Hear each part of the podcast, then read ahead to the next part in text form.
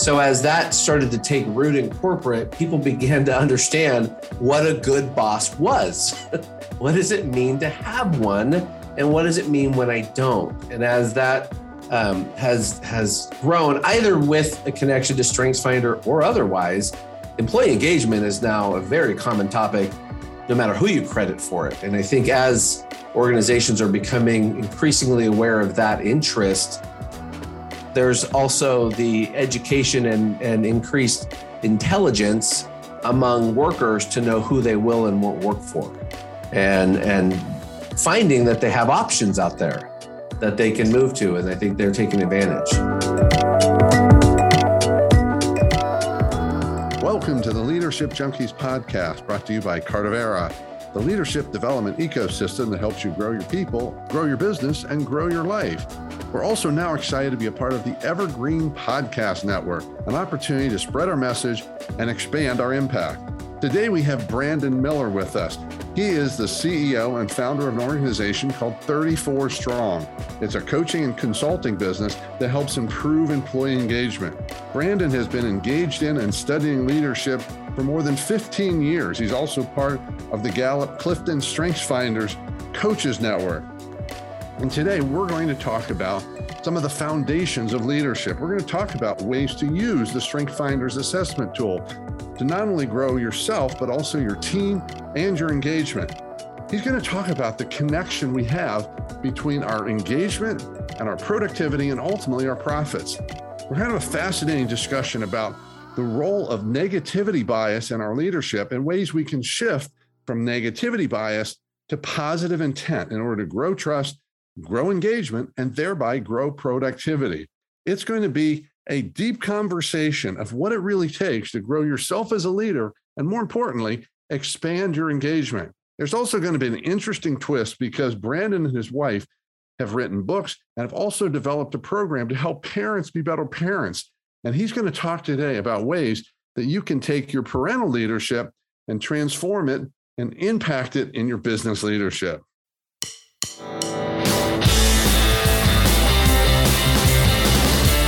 Welcome to the Leadership Junkies podcast, where we explore leadership, business, and personal growth to help you grow your business and live a richer life. We're your hosts, Jeff Dishwitz and Craig Matthews. We believe that leaders have to put their people first. And if you don't have time to grow your people, then you're not leading. Get ready for conversations that will challenge your thinking and help you transform your leadership and your business. Welcome to your bigger business and bigger life. We are excited to be back here because once again, we're going to be talking about leadership today, but with a couple of twists. We've got with us today Brandon Miller. He is one of the first seven certified Gallup Clifton StrengthsFinders coaches in the world.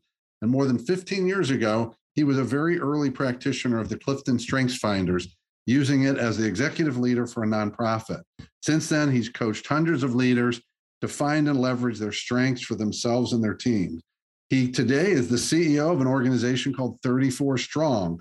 They, they're a consulting and coaching firm that helps improve employee engagement. Now, here's the piece to pay attention to. Brand is also the co founder of an organization called Incredible Family, which is a consultancy agency that's passionate about seeing families engage in strength based parenting approach to parenting that helps parents unlock their best selves and raise strong, happy children and teens. Love it. And as you're going to hear in this conversation, part of what that organization does is help provide resources and support to employees who are dealing with their daily lives and their family challenges. You know, you've got working parents, you've got COVID, you've got hybrid, you've got remote. I mean, this is this is clearly an organization for our times. You're going to have hear all from Brandon. One last piece is he and his wife Anna Lynn Miller um, are not only successful business owners, they're parental leaders. They've got seven children. They've written two books on leadership and parenting. The most recent is called Incredible Parent, which came out earlier this year in 2021. So we're going to talk about leadership across a wide spectrum today. So welcome, Brandon. Thank you, Jeff. Thank you, Craig. It's great to be here. Yeah, glad to have you. So, Brandon, there's a lot in there, but give everybody a little bit of the Brandon Miller backstory. Sure. So, uh, I'm often asked that you have seven kids. Does that make you Catholic? Are you Mormon? Like, where do where do you where do you root into? Who who does that? Who who goes and starts a family uh, and grows it that large? And we like to say, my wife and I, with a little twinkle in her eye, we're not either one of those. Uh, we uh, played to our strengths and seven kids, and that's what happened. And here we are. and we uh, we started very young, so we were married at 18 and 17, high school sweethearts. Nice. And just celebrated our 28th wedding anniversary. Congratulations. Uh, so we, we basically have two tribes. So we have three kids in their 20s hmm. that are married themselves and started their own families. So we have four grandchildren with two on the way. So we wow. will by the end of 21, we'll have six grandchildren.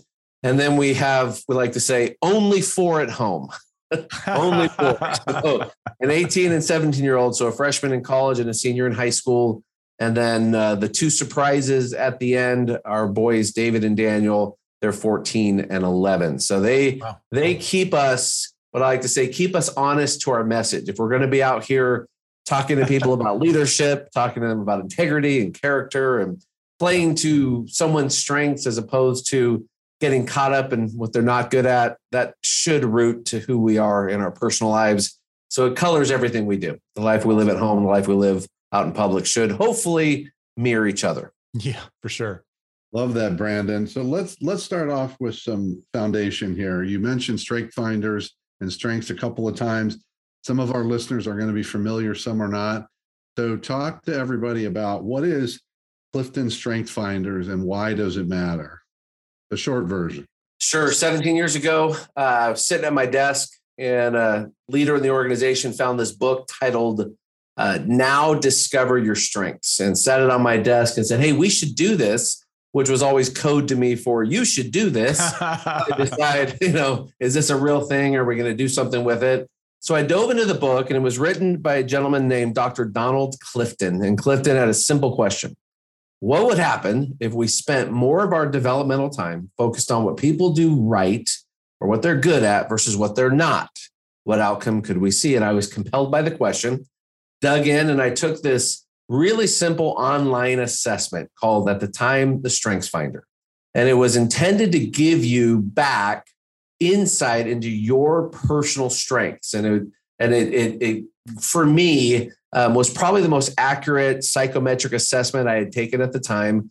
But I was more compelled by the philosophy of, wow, now that I know this, if I can spend more time on my own looking at my strengths, and then I happened to have about 20 reports at the time. So we had all of them take this assessment and realized, wow, this changes the narrative. The mm-hmm. conversation from manager to report changes. We're looking for ways to place you simply to spend more time in your day doing the stuff that you're really good at versus making you spend time on the things you're marginal at best. And uh, I was I was compelled and decided that it's a direction I wanted to head. And later on, connected with Gallup, became certified. And I would say this assessment matters because I haven't found one like it that really gives you actionable intel. Because a, a person as young as 15 years old can take this assessment and so the results, um, they've done a great job of giving you hmm. uh, actionable steps, things you can really do with the information. Now, I've taken StrengthsFinder a couple times. Slight differences between each one, you know, as as you progress. But I'm wondering, is does it really bring out skills that you developed, or are these the gifts that are innate? How do you look at that? Yeah, it's a really great way to think about it. So when a person takes the Clifton Strengths, they're going to be presented with 177 different pairings. Mm-hmm. And then they're timed. So they have 20 seconds to move through each one because it moves you out of too deep of a, of a mm-hmm. cognitive analysis to more of just a, a visceral. What, how do I relate? And what it's intending to do is it's going to measure four different kinds of strength. So it's going to measure what we call your core strength. So think of those, Craig, as innate. This is mm-hmm. genetically coded. You didn't get to pick them. It's who you are. And they usually hover around the top of the, the group. The second group that we measure are your growth strengths. Now, those would be the ones you learn along the way, okay. mostly influenced by your primary caregivers. So you're going to be mm-hmm. influenced. You're going to pick these up, and and at the point where you reach a certain level of adulthood, they they really merge into those are you. Those are I like okay. to call them your your sticky strengths. Mm-hmm. So you can take an assessment like StrengthsFinder multiple times, and they're the ones that will hover in your top 10 grouping. They're going to they're going to stick. Gotcha. Well, just beneath those are what we call learned behaviors. And this for us as as human beings because there's 34 of these strengths, you can learn all of them. We're capable of of making our way. We just have different variants and how we perform with different ones. So Okay. if I need if I need harmony for a season, that's one of the strengths, and it's part of my job, then it's probably going to come up into that top group. However, if if a time later, yeah, harmony doesn't really fit me, it'll drop right out. So test retest will show which of those will learn behaviors. Interestingly enough, it also measures weaknesses. And it'll give you some insights into where you probably don't want to spend a lot of time. Or interestingly enough, that grouping of your really intense strengths, they also mirror as your greatest weaknesses or liabilities. So it's all found in that same grouping. And that's where you hire for somebody else to take over those strengths, right? or those weaknesses. So so um, there's a team member that's worked with me for about seven years, and we actually she just earned it as a partner. And my top strengths and her top strengths are complete opposites. So my bottom five and her top ten, Right. they they are opposites, and uh, there's a lot of value to that. A lot of a lot of interesting conversations. Where my other business partner, our five, we have four of the same in our top five. Hmm. So we have a lot of, of commonality there. So it, it's really sometimes it's bird, birds of a feather work best. Sometimes Yeah. it's opposites attract. Um, in work, if I can delegate to Aaron those things that I'm not strong at, in fact, Darren and I both do that. Uh, you're right. It's great to hire to people who don't have the strengths that or have the strengths that you don't carry in the way you might want. That's interesting. Jeff and I are very similar in, in a lot of ways. I think some of our strengths come out. So, so Brandon, you said something early on that I want to dig around. You're talking about what I heard as redefining people's roles and responsibilities. Yeah. Because if you if you look at people's strengths and you say, I want you to spend more of your time on the things that are your mm-hmm. strengths and less or nothing on the things that are not, that's going to require some reshuffling of the deck typically. Mm-hmm. And I suspect there's resistance in companies to that. So, talk about that resistance and also how do you help encourage or support companies in actually making those kinds of reshuffling of roles? Yes. So we think about time as the equalizer for each of us, right? So we have so many working hours that we engage and we we ask people to think about their work in one of three categories. So the category most of us are very familiar with is what we would call the grind of your job. So think of the grind as the tasks that are required and necessary to get the job done and and many of us can share those. The other two we describe are what we call your greatness or your genius. So greatness would be where you're probably playing to your strengths. You're in a space where you're doing what you do best. And genius would be that over years. It's now it's it's your brand reputation. It's what you're known for and you are at your best there. So when we get that down to a simple ratio of time and what we what we connect it to is engaged employees. And what we offer to leaders within organizations is if you have people grinding more than they're using their strengths, it mm-hmm. is a recipe that the grind will grind them back. Irrespective of how talented, how how much fortitude they possess, how one of the common strengths is achiever, for example. In fact, most common strength in the world. And these people are grinders by nature. They can grind for days and days, just super resilient folks. Even an achiever under the wrong conditions of a job just taking it from them, it will decline their energy. It will Yep. decline their resilience. It won't bounce back as easy. So when we talk about, look, if you can level the playing field, if you can at least get your people to a 50 50 ratio, or better yet, at a leadership level, the ideal is 30% grind, 70% in their strengths. Hmm. What you will get back is there's four key things that you will get back for that exchange. You will get more, re- you'll retain more people because they they will equate their engagement to their well-being outside of work. If I leave work feeling strong, I feel energized at the end of my day. I have I have room in the tank to go coach my kids. I have room in, in the tank to take my family out to a dinner. I'm probably going to have some loyalty to that role that serves me that way. Yeah. Secondly, you're going to get more productivity per individual. You just mm-hmm. see more come from them through day. Third, the customer metrics, how they treat your stakeholders, how they engage outside of, of the organization. You watch those numbers increase. And then lastly, on the for-profit side, profit. You see those numbers. So for every every every point of engagement we go up, we can relate it to profit.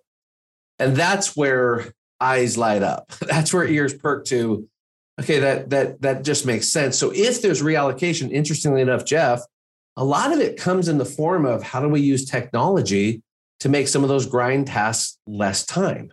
Is there a way to delegate interdepartmental? Can we share responsibility? You take the part you're good at, Craig. Um, Jeff, he's not so good, but you like this part. How about you guys share this project?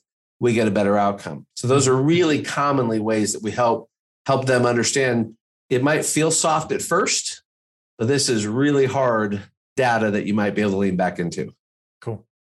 Well, Brandon, it would seem in some of those cases, you're not only going to, you might actually move people out of roles and departments, even because, I mean, if you talked about someone who's a grinder, a data grinder, and that that is really one of their greatness areas but they've ended up somehow getting hired which it can happen into a role that they don't get to do that or vice versa because i'm not the data grinder if right. that was my job every day it would not take long before that moment came and it may mean i got i've got to go get another job in the organization because you can't move enough to get me to that 30 70 it's exactly right because in some cases as one would expect, we will find miscast people. It's it's going to happen, and, and that's partly um, due to the fact that our hiring processes in many organizations they're broken because we we've essentially taught people to play act. So we come in and I'm I'm doing the res, you know the interview with you, and I want you to hear the right things, and you want me to say the right things. And I heard a speaker last year who said. Uh, he said, What percentage of times do you think people lie in interviews? This guy had conducted 250,000 of them so, you know, people like 50%, 70%, 80%. He goes, no, the answer is 120 because they lie more than once, either, by, either by embellishing facts or withholding. So it's no shock that we end up people miscast, right? They get in a role and you're like, this doesn't fit you at all. You're 90% grind. So now, now, you know, the leadership has an opportunity. I can figure out if I have a role that fits for where your strengths are, or we talk about other options. Is there a graceful off ramp here? Is there a way to, you know, share this responsibility? But it will happen. And, and when it does, and when there's flexibility or mobility, we do see a, a, a really strong appreciation for that. So one, so one of the questions we always like to ask Brandon, and I used the word earlier in my prior question of resistance.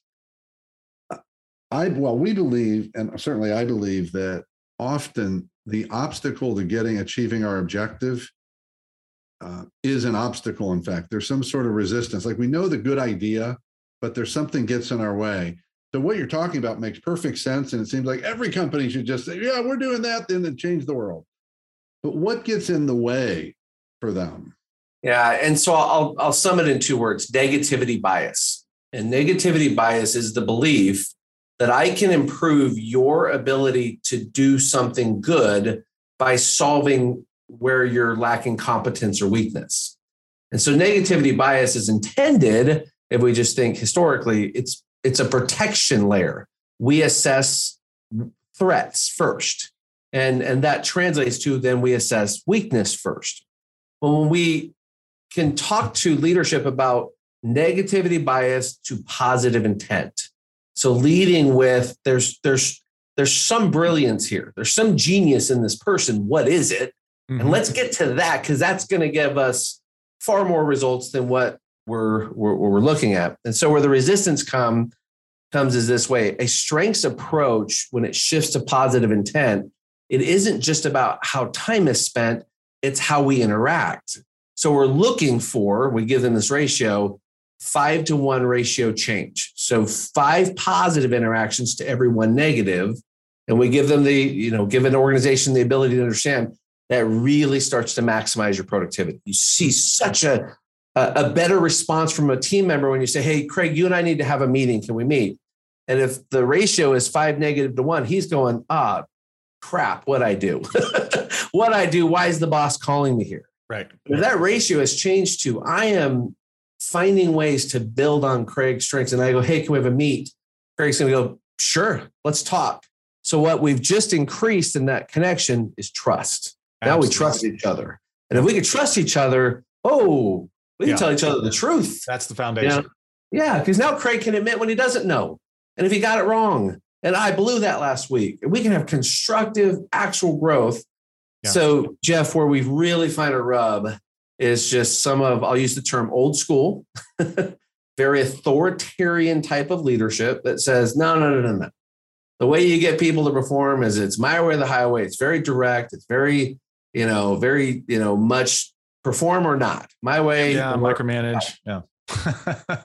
and that's the greatest resistance we find in almost any organization. It's top down, authoritarian, just militaristic style. And and that's the if we're going to run into a roadblock, that's where it will be. Now, how many of those people would actually take because this is out there now? StrengthsFinder has been proven a lot. So, how much of those people that are more authoritarian are actually going to say, well, wait a minute, maybe, maybe I'm not looking at it the right way. And they're open to it. So it has to, this is where the work that we do, it has to connect to a metric that they would say is important. So okay. we make the case for engagement as part of their regular screening. Like Do they, they care about engagement? You know, when when a leader understands that engagement equals productivity, equals profit, equals so they start to see it as a as a looming reality over all of their other KPIs, then now now they're interested. But if and, if, they, if, they, really believe that, why are they still authoritarian? I mean, it, it seems like there's a disconnect here. Because it's a default. So so okay. I'll talk to you as a recovering authoritarian leader. okay. It's it's a natural style for me. And and to be fair, 90% of leaders will either be authoritarian or permissive. Neither one leads to strong engagement. The ideal leadership is called authoritative. So it's where you get the best of authoritarian, direct, precise. You know, um, I can have difficult conversations. Mm-hmm. I'm comfortable holding you accountable, being assertive, but I also get the benefit of permissive, which is warmth, care, interest, personable. I'm empathetic, right? Well, for many of us, that's learned behavior. We learn to get to authoritative. And that's the rub is that I don't get it right every time. There's times I want to just expedite to yeah. just do it because I said, you know, just do it now. And that's sometime, Craig, where you get that real journey of leadership agreeing we want to be authoritative and we want to understand how to move our people to that space. And do you find that, that default comes out more under stress? Oh yes, and we we like to say that frustration is the is the trigger. Okay. So so where where leaders go, if you could think of a matrix, so top right corner is authoritative, bottom right's authoritarian, top right's permissive. The lower left quadrant is called uninvolved. Hmm. And uninvolved, you can think of it as just being ambiguous, just being um, you're not sure where you stand with me. So very unstable. Well, uninvolved or even ignoring that's the end point of a frustrated leader is yes. just get away. And, and what we what we share statistically is when we measure engagement that style of leadership leads to literally almost no engaging people. You, you get people just they they check out they tap out. And so in that space what we equally share is go back to the well-being conversation my well-being is not good when i'm managing 80% of my people who aren't engaged and are conspiring against me. I'm not doing good. this is this is where I'm I'm checking out. And that's that's the toe line they grab is okay, what you're telling me is that if I can reverse this, not only am I am I going to see better return on my business metrics, but I'm going to have better return in my personal well-being and that can tilt it. Gotcha. Oh, so Brandon, you, you you've talked a lot about engagement. Let me ask you this engagement related question when you think about leaders, and I mean the leaders who are the top leaders making the decisions, they're they're the one that frankly their opinion matters most. Do they there's going to be a group of people that don't care about engagement, right? And there's going to be the group that says, I care about engagement. So that's one difference. I either care or I don't. Yep. And then the ones that say they care about engagement may say, but I don't know how to get it. Or there's probably another group that says, we've already got it. Right. We're great. Right. Like, what are you, do you, are you finding a pattern from amongst those in your work? I am. So with with the leaders that do say, so the senior leaders that are making the decisions, sending out the messages and and leading the team that we instruct them very early if you're not modeling this message then you're going to get mirrored back exactly what you're doing so so it's up to you and and those that really take that to heart the the hardest work they have in front of them is winning that executive team over to this this philosophy shift.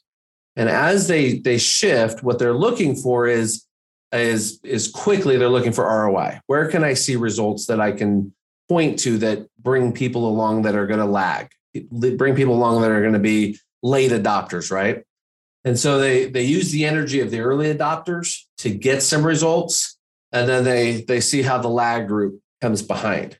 And and not uncommon, not every executive makes it through that filtering process. There are some that this this sort of shift is not going to work for them, and we've seen them make transitions as a result. So it's it, it's about an 18 month process, depending on where they start uh, as an organization and engagement. And as they begin to make the shift, as you would expect, Jeff, you know, some some are going to hold out. Um, others are going to buy in right away, and others just need to see some proof before they make that initiative. So, Brandon, you threw out a, a, a data point earlier. You talked about five to one. Yeah. And I, what I heard in that is that you're the people, the team members need to have a five to one positive to negative experience in order to be engaged. Yeah. Um, doesn't that number doesn't surprise me. It terrifies me, but it doesn't surprise me. Just because I think many organizations are lucky if they're one to one. Yeah, for sure. So, so here's my question in that. Um, Strength Finders is about focusing on strengths. Mm-hmm. And you said earlier, we have this negativity bias that most people, if they don't work on it intentionally, will tend to see what's wrong first. And they're going to tend to see where people mess up and they're going to tend to tell them what they can do better at versus what they do well at. Mm. So it's a long winded question, but what I'm getting to is when people start using the strength finders, does it also help them to start seeing people getting things right so they end up more positive feedback in addition to their role shifts, et cetera? Yeah, absolutely. So I'll, I'll, I'll share with you an example we give in just about every training, and it's the example of a report card conversation. So most of the people in the room are either uh, parents or have had parents. So we usually get everyone. and, and almost everyone has had a report card conversation with someone in their life receiving or giving and or both. And what we say is when you when you had that conversation and if the marks were A, A, B, C, A, A, where was the focus going to be? And almost unanimous, it's you guys can answer, where's the focus? C's. Yeah. So 80% of parents statistically will spend 80% of their time talking about the C. And what we ask them is to what end? What does that do for the child to focus more of your energy, not, not celebrating the A's, not, not taking great, you know, 80% of your time focused there. What does it do? Essentially, it teaches a child my path to success lies through remediating or fixing what's wrong with me. So when we say, well, what if what if you just switch that? What if you switch that to say, you're going to put 80% of your time building the child's confidence, mm-hmm. growing their competence in where they already are strong, and then spend 20% or so remediating the C, whatever the C is. Mm-hmm. Often we give them anecdotally a, a, a, real scenario that happened with myself and my daughter at the time in sixth grade. She had that report card, all A's and a C. And the C was in math. And I, like every other parent, looked at that report card and said, What the heck happened in math? what went wrong? But I caught myself, and this is this was part of my journey. It said, Madeline, you got some amazing A pluses. One of them was in reading. Do you like to read? She goes, Yeah, I love to read. Sometimes you think you're putting me to bed at night. I'll stay till two in the morning reading books. All right, you know, little 12 year old, that's awesome. I said, I'll tell you what, this summer, I'm daddy's going to hire you. She got you know, a little grin. I said, I'm going to hire you to read books. And every book you read, 100 pages, you get a dollar, 200, you get two, 500 more, you get five bucks, turn in a book report every Monday. I'll pay you in cash. I'll ask them, how do you think the summer went? And many of them will go, you spent a lot of money. And like, and every, I get a wisecracker. Well, did you buy her math books to read? Like, no, I let her pick the books. So she read, read and read and read. Her reading level kept growing up. She's today, she's a senior in high school. She does really well in her English studies, does just loves that subject. Well, at the end of the summer, I said, Hey, Matt, what do you think about doing some math tutoring to support that? And my answer, her answer was, sure, sure, no problem. and so we've supported math. She's doing fine. She'll, you know, she'll graduate from high school and probably not pursuing engineering, but you know, she she'll do fine. And all we did was take the exact same conversation and just change the ratios. And so what we ask most managers is, what if you did that in the annual review? Yeah. Because when someone walks in their review, as soon as you say excellent, excellent, excellent needs improvement, the rest of the conversation is about needs improvement. Right. So how do how how much do people look forward to annual reviews? Well, the stats right. tell us not very much. they they don't value that time. So that's where many start to go, ah, okay, I, I can connect that because they've been on the receiving end of it. Yeah. They know how that feels on this end, and that's often what moves. I just saw that yesterday in one of one of the people that works with me. Um, she came back with the graphic that I was like, yeah, you know, I didn't really like that. There, here's some changes here.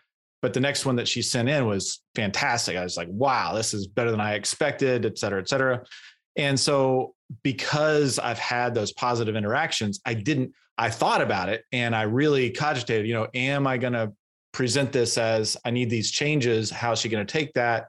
You know, but I realized, okay, I've built up some trust here. We have a good relationship. And she's told me she's she's good with that feedback.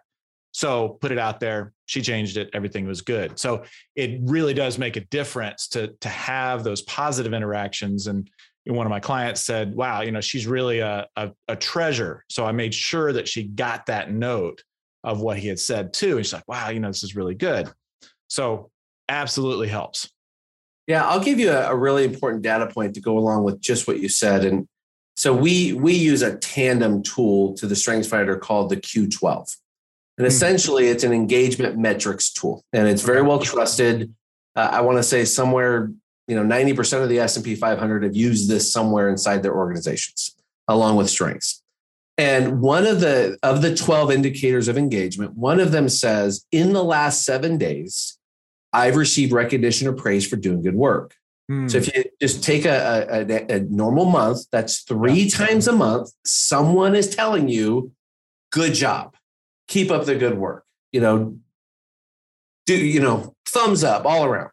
Well, if I can, if I can train a manager to understand, look, at least three times a month, find a reason to, to build them up it's scientific. It works. They will remember those interactions. Yes, you can remediate. Yes, you can correct. Five to one might be a little much. Let's just start with three. Three check marks. and if you're really eager, go for four once a week. You know, and what we hear reported back is, you know, since I've now been training myself to see that more, yeah. it's actually building more of these conversations. Yeah.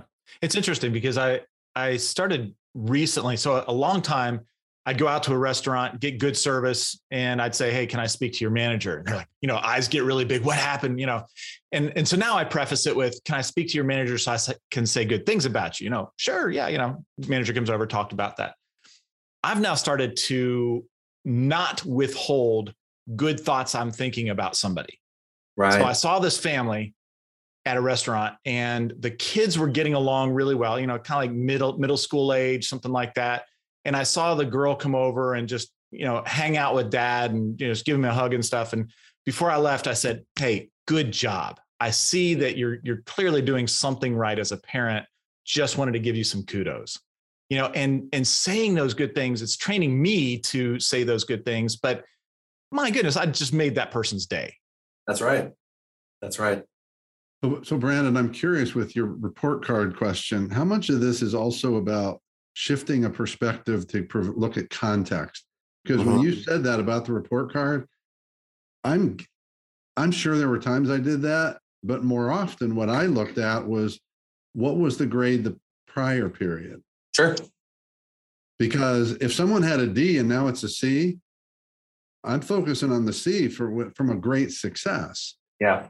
So I look at the context because to me, I'm looking for people to I want to see that they're growing, they're developing, they're improving. You know, I'm more I'm more likely to highlight an employee, frankly, who has to fight the fight to get there versus someone who can dial it in. Because the person who dials it in, well, they had the natural gift. I'm still going to compliment them and praise yeah. them. but that person who's overcoming something, that's what I'm looking for. Yeah. Absolutely. Yeah. Have you done I, your best? Yeah. I, of our seven children, our seventh actually academics is, is a challenge for him. Uh, and so we, we invested into some areas to support him. And we found that, that Daniel, um, he's equally our most athletically talented kid. Mm-hmm. so he's he's the kid that's winning MVP, starting quarterback, you know, best swimmer, you name it. The guy's unbelievable.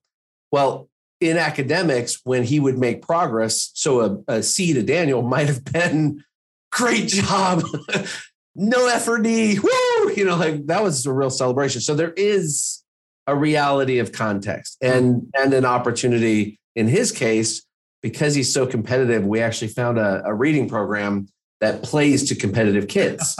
and, and it actually gamifies reading. So we spent, uh, and, and it was one of our blessings of COVID, just godsend of COVID because he was home. So we invested in this program. In one year, he was in fifth grade. His reading level was third grade level at the start of the year. The end of the year was eighth grade level. Wow. In one year, because what we had to simply do for him was change the learning style. Mm, just change, yeah. just fit it to his natural way that he engages. And for yeah. him, winning competitions, getting on there and feeling like he was advancing, that's what it took. It, it's what it took for him. So it, so there is, you're right, Jeff. Context is important. It's yep. not a simple one to one. You do need to see the whole the whole scenario as a good leader. Yeah. The other thing that came up for me and just listening to you, Brandon, was the messages that get communicated or not through this whole dialogue. And because hmm. i chuckled inside when you brought up the report card. I was i was a pretty good student. I didn't work that hard because frankly school was easy to me. People hated me especially high school. I didn't care if, and i didn't care if i got all a's. A's and b's were fine. But i remember one time i got a c in choir and i was in choir i like choir actually i was in the the, the show the performers and my dad said to me what's with the c and my response was, Well, I missed the concert because I went to a baseball game instead. He goes, Oh, that's fine. and I chuckle about that, but that said a lot about what he valued, right? Yeah.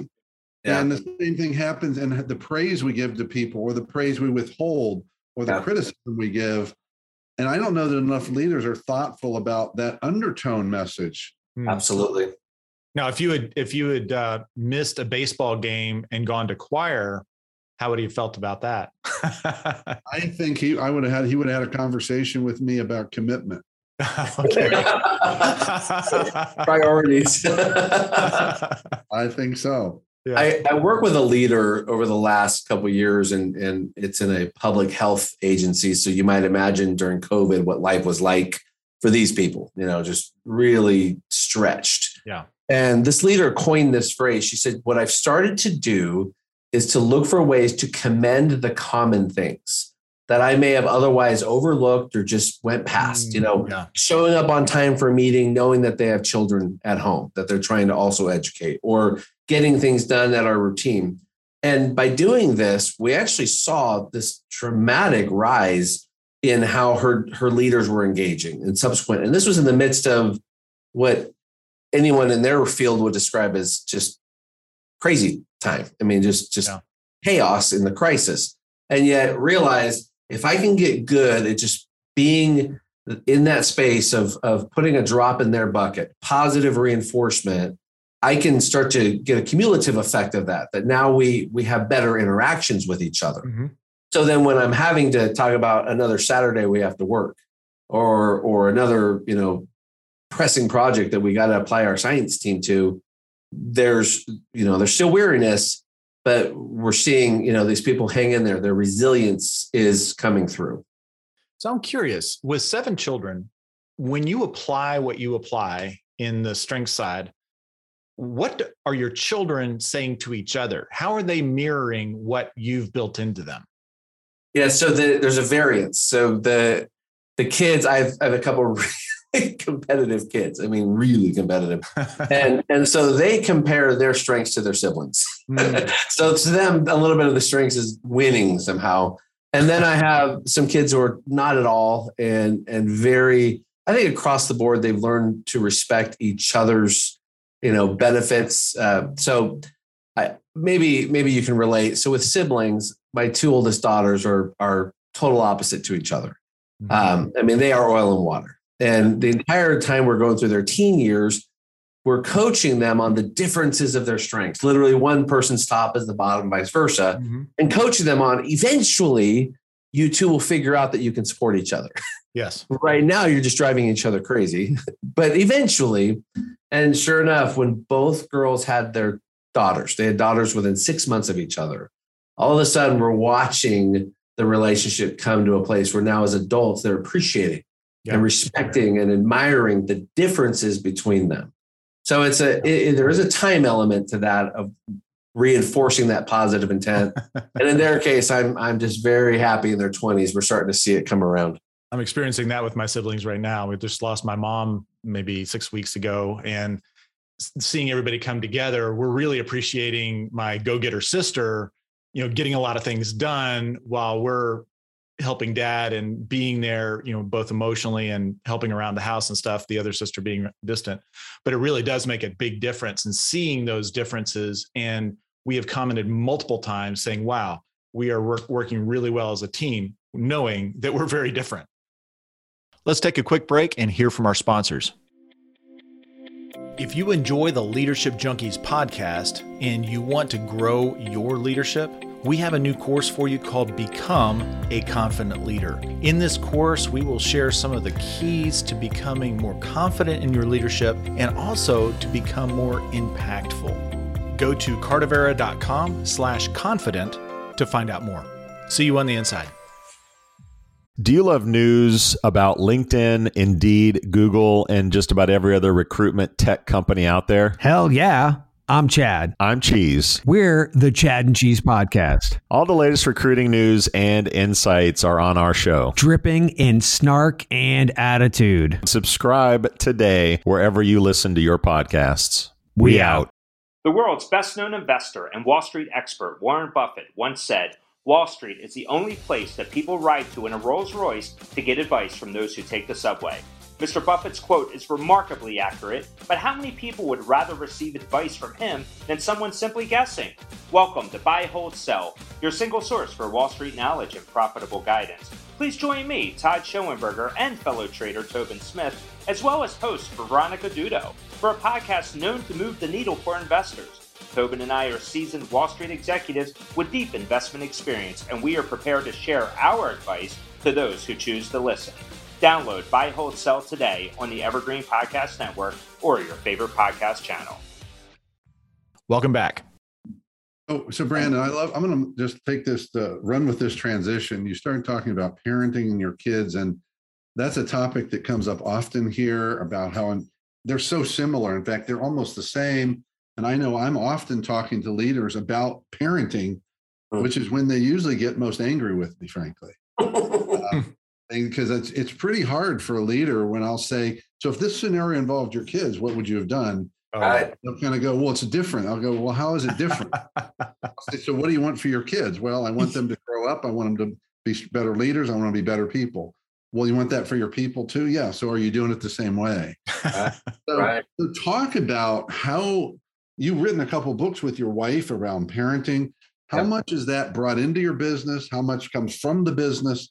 help us make this connect the dots here for us. So in in our, our business at 34 Strong, because of the second company that we have, Incredible Family, um, we do offer inside of organizations the coaching for parents, the coaching and support for their working parents. And so we're seeing more and more receptivity and openness to that side. On the leadership front, uh, when we liken in our trainings management and parenting or leadership and parenting, most, whether they are presently or or you know at whatever stage or age they are as a parent or had parents, they can connect to yeah, they're the leadership realities are similar. You want to engage people, you want to overcome challenges, you want to move them along. And so they they'll connect where it becomes interesting is when there is trauma at home, when there is the challenge that is is now deep and personal and so if we've set the stage that it's safe to go there, they will bring it through our coaching. So our coaches will comment that they're that they're balancing professional and personal coaching and and it opens up to some really interesting um, transformations in both places because the same leader showing up in both places and realizing, you know, if I'm going to apply this approach here in my professional space, I probably should start thinking differently about how I relate with my teenager who's driving me crazy. Probably need to start looking at and we go, absolutely. And we have all the resources you need. We have an assessment for teens, we have an assessment for kids, we have one for your grade schools, we have ways to support you and a place to funnel you if that's a, an important area for you to discover right now. Fantastic. To talk about that safety piece. Yeah. That does not get talked about enough. Talk more about the importance of that safety and how do you create that? Yeah, I think I think when you and you as in as a if you are a person working within organizations or a leader in your company and you are familiar with the reality that the the line between managing someone professionally and personally um, covid erased it in many cases you couldn't effectively manage professionally and not know that they have a five year old sitting at the table with them that they're trying to yeah. educate while working. Hopefully. Or, yeah, hopefully. Or or you know kids in the other room that they have to make sure are still not they're still doing what they're being asked on zoom or even being awake for the zoom. That's what i dealt with my teens last year. Go on zoom and just go back to sleep and we go back in the room like what are you doing? You hear the class going on. You're not going to learn this and i get my teens going it doesn't matter I'll, I'll get at the end of the week well you need to know what that reality is and i think it, as leaders recognize we want to create safety here. Um, and I'll give you the category that that probably needs it more than any are moms. Um, they have a they have a stat out there that uh, I don't know the source. My my uh, colleague Dr. Darby Ryan Darby, uh, they're calling it the motherhood penalty, and that one in six moms are now at a point of leaving the workforce because of just the reality of the kid life. And so I think where leaders start to tune in is we don't want to lose that talent. We don't want to lose that experience. We don't want to lose that future leader because of that stage of life. We want to support it. And I think that safety is being uh, understood and that message is being shared. That surprises only one in six. Yeah. Well, to that point, you know, one of the bits of information we saw, well, it just was one of the government studies last December. So December of 20, the net, there was a net law job loss of 100,000 and it was 100% women. Yeah. When you sorted out the numbers and what I don't know, I'm really curious about what they're calling the great uh, resignation. 11 and a half million people in April through June. And our guest last week called it the great disengagement. I'm curious what percentage of that is women. And I'm guessing it's a much higher percentage of women than men. It is. And, and I mean, from a, when we when we work with HR professionals, and for many of them that are trying to solve it, they're recognizing that that the way companies have approached, or or even government agencies have approached those seasons of life, that that they're recognizing there's a real fall down on supporting that transition into parenting that people are making, and and often societally, it's going to fall on the mom and her responsibility with the kids. So it's interesting something you said there, um, Brandon. I don't know if it's part of your work explicitly or not. You talked about just being aware of that reality. And I would say that there's some business owners and leaders would say, it's not my job to fix their life. Mm-hmm. And others would say, well, no, if I care about my people and if I really want them to succeed, I'm going to help them because I can't, I have a, the ability to help by doing some right. things differently here. What mm-hmm. are you seeing around leaders and organizations taking on that? I'll just say maybe it should be the norm, but it's a greater responsibility.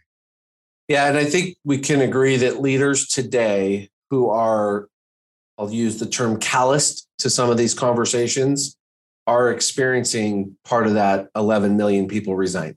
Yeah. Um, in, in organizations that we work with, interestingly enough, both private and public sector, you don't usually see this in public sector, but it's happening right now on par with with private. People hmm. are leaving to get out from under a bad boss. Wow. Of all the reasons they're naming for why they're going, they will not work for that person anymore. And and typically that boss is probably taking pace and and process right from above them.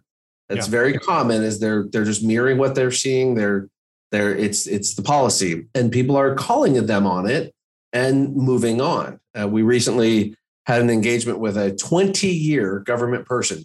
Typically, by 20 years, you don't go anywhere because you're you're you're five to 10 years from your parachute. Your golden parachute's about to come. Yeah. And this person said to us, I will not spend another day working under these this situation. I'm taking my 20 and I'm out. And I I was shocked. I said, I'm talking him out of it. Are you sure you can't just hang on for a little longer? Yeah, and and it was not another day. And that's there was a one million resignations. This is a study that Gallup did a little while back.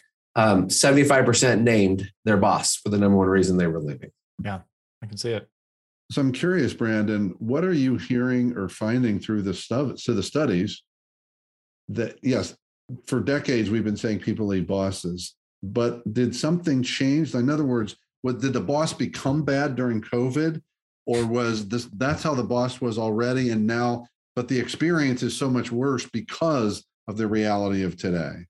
Yeah, it's a great question, Jeff. And I, I think when you connect employee engagement science, which really burst onto the scenes in, in 1999, so Gallup really started to push forward this, this idea that you need to measure this metric. It's, it's more important than every other metric. And, and it was in their, their landmark book, First Break All the Rules, which then gave way to now Discover Your Strengths. So as that started to take root in corporate, people began to understand what a good boss was.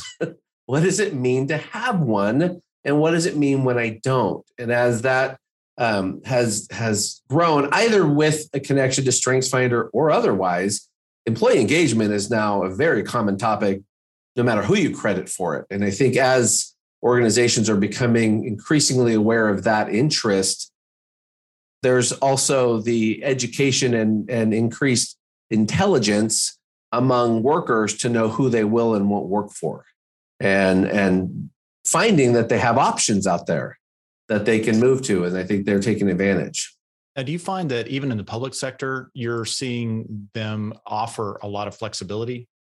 absolutely Okay.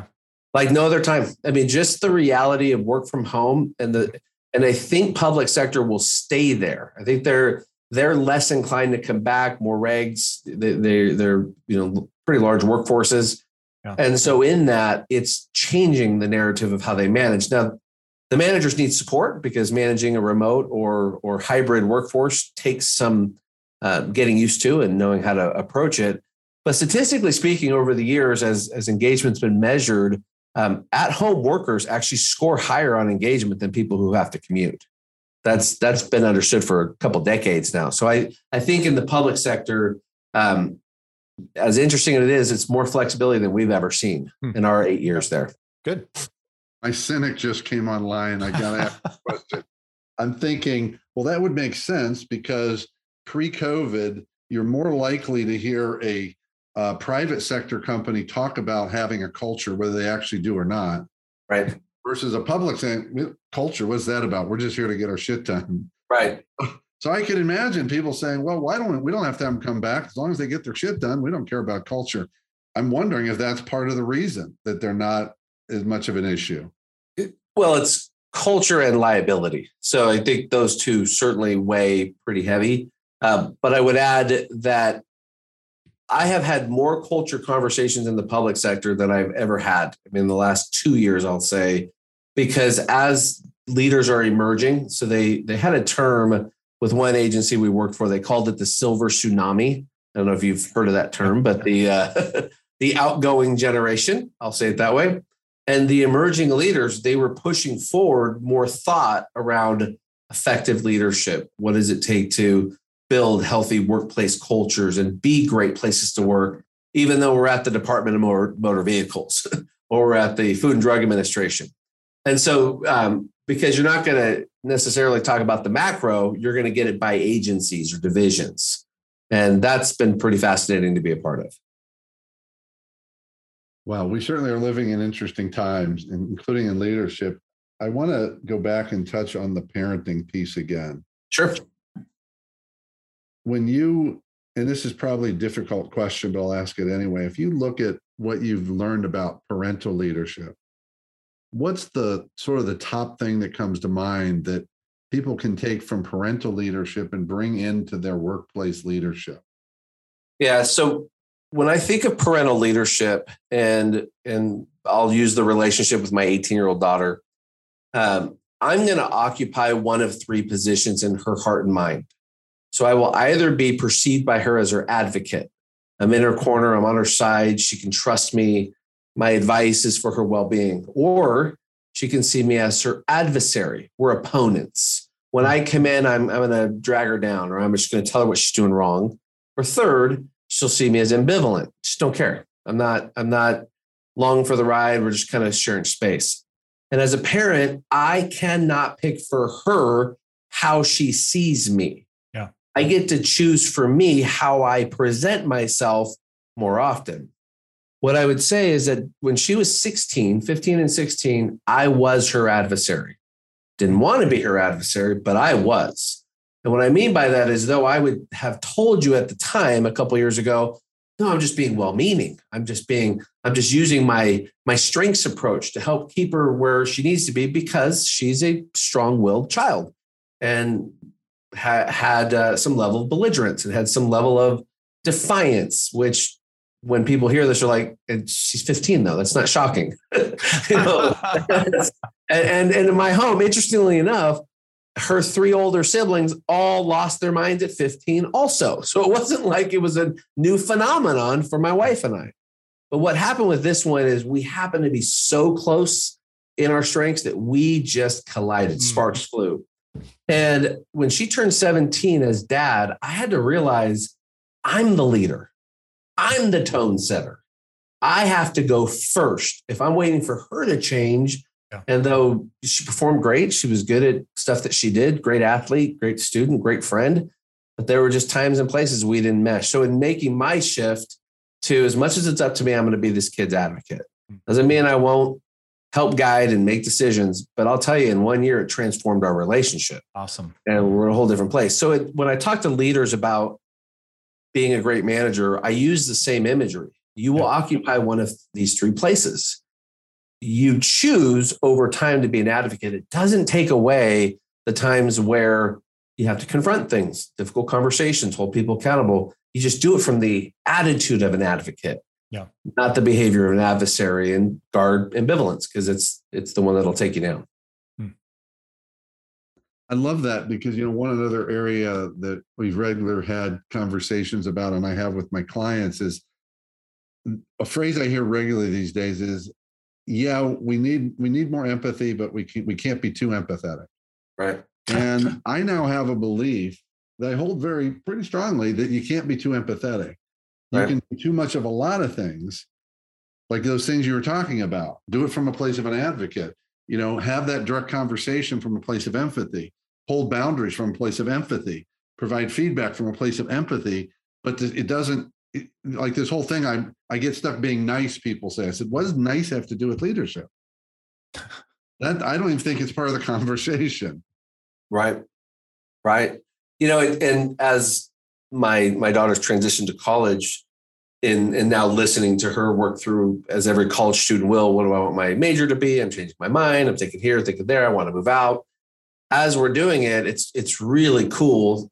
This is like uh, unusual in my home. I get to help regulate my wife on some of her, you know, like we get to help each other. Like, let's stay in this space of supporting our kid, offering her different outcomes, different pathways, but really start to respect her autonomy and do that in a way that leads to, you know, some outcome that will sustain you know, because as parents, I I'd like to have a relationship with them beyond when they live in my home, right? Yes. I want to I want to have them call me at 30 to say, "Hey, what do you think about this home I'm looking at? Hey, what do you think of this investment?" I want that relationship. Yeah.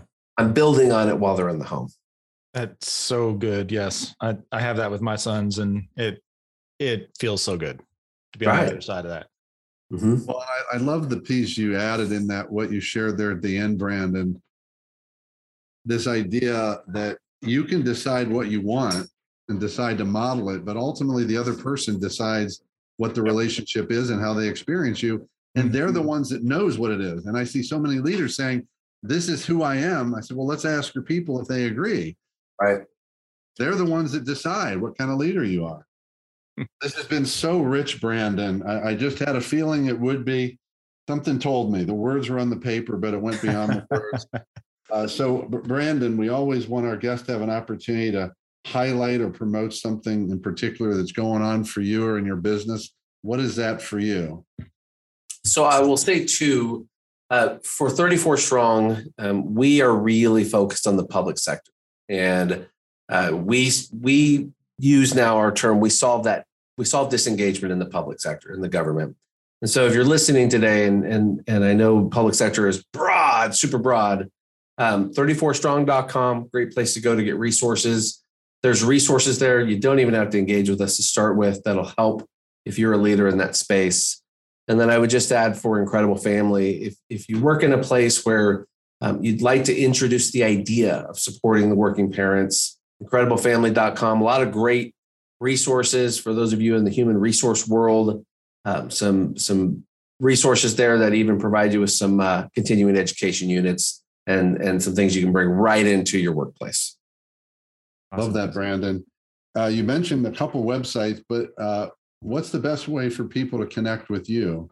Brandon at the number three, the number four, the word strong.com. Brandon at 34strong.com. Well, as you know, Brandon, we always wrap up with a couple of our signature questions. The first one for you is uh, What's that book?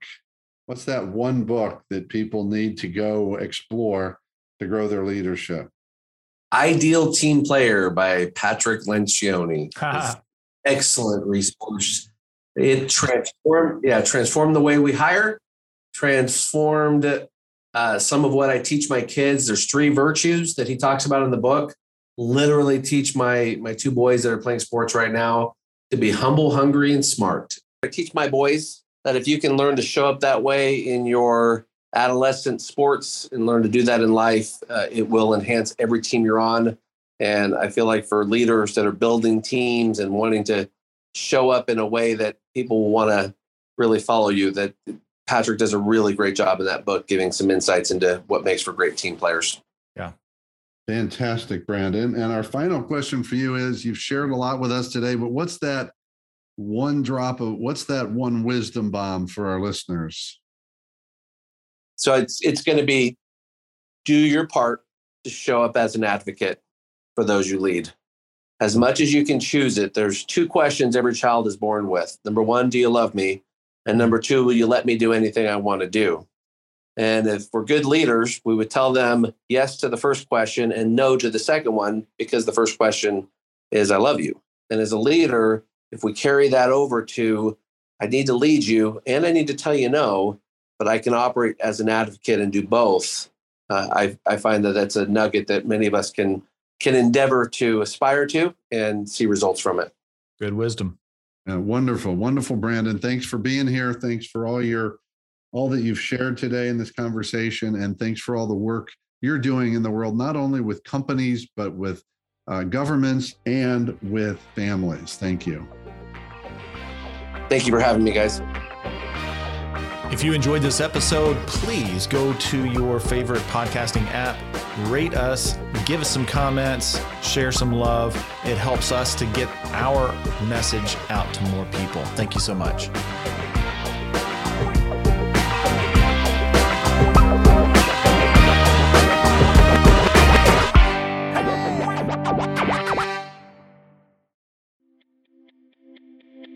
If you enjoy the Leadership Junkies podcast and you want to grow your leadership, we have a new course for you called Become a Confident Leader. In this course, we will share some of the keys to becoming more confident in your leadership and also to become more impactful. Go to cardavera.com slash confident to find out more.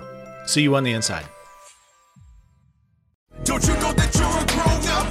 I'm a grown up. Me too. Yep, me too. But you know, these days being a grown up can really suck. Luckily, we're grown ups who grew up in the coolest generation. We had video arcades and also some of the best TV and movies ever made. We lived the origin of awesome consumer electronics. The list goes on and on. Yep, Generation X. Exactly. And we're Gen X grown up. Every week, the Gen X Grown Up podcast explores media, tech, toys, games, and more from both yesterday and today. Through the eyes of Generation Xers who absolutely love that stuff. You can find us on iTunes or wherever you get your podcasts. Or find us on our website, genxgrownup.com. Life sucks as a grown up. All right, you think that was good enough? I, I hope so, man. I'm tired.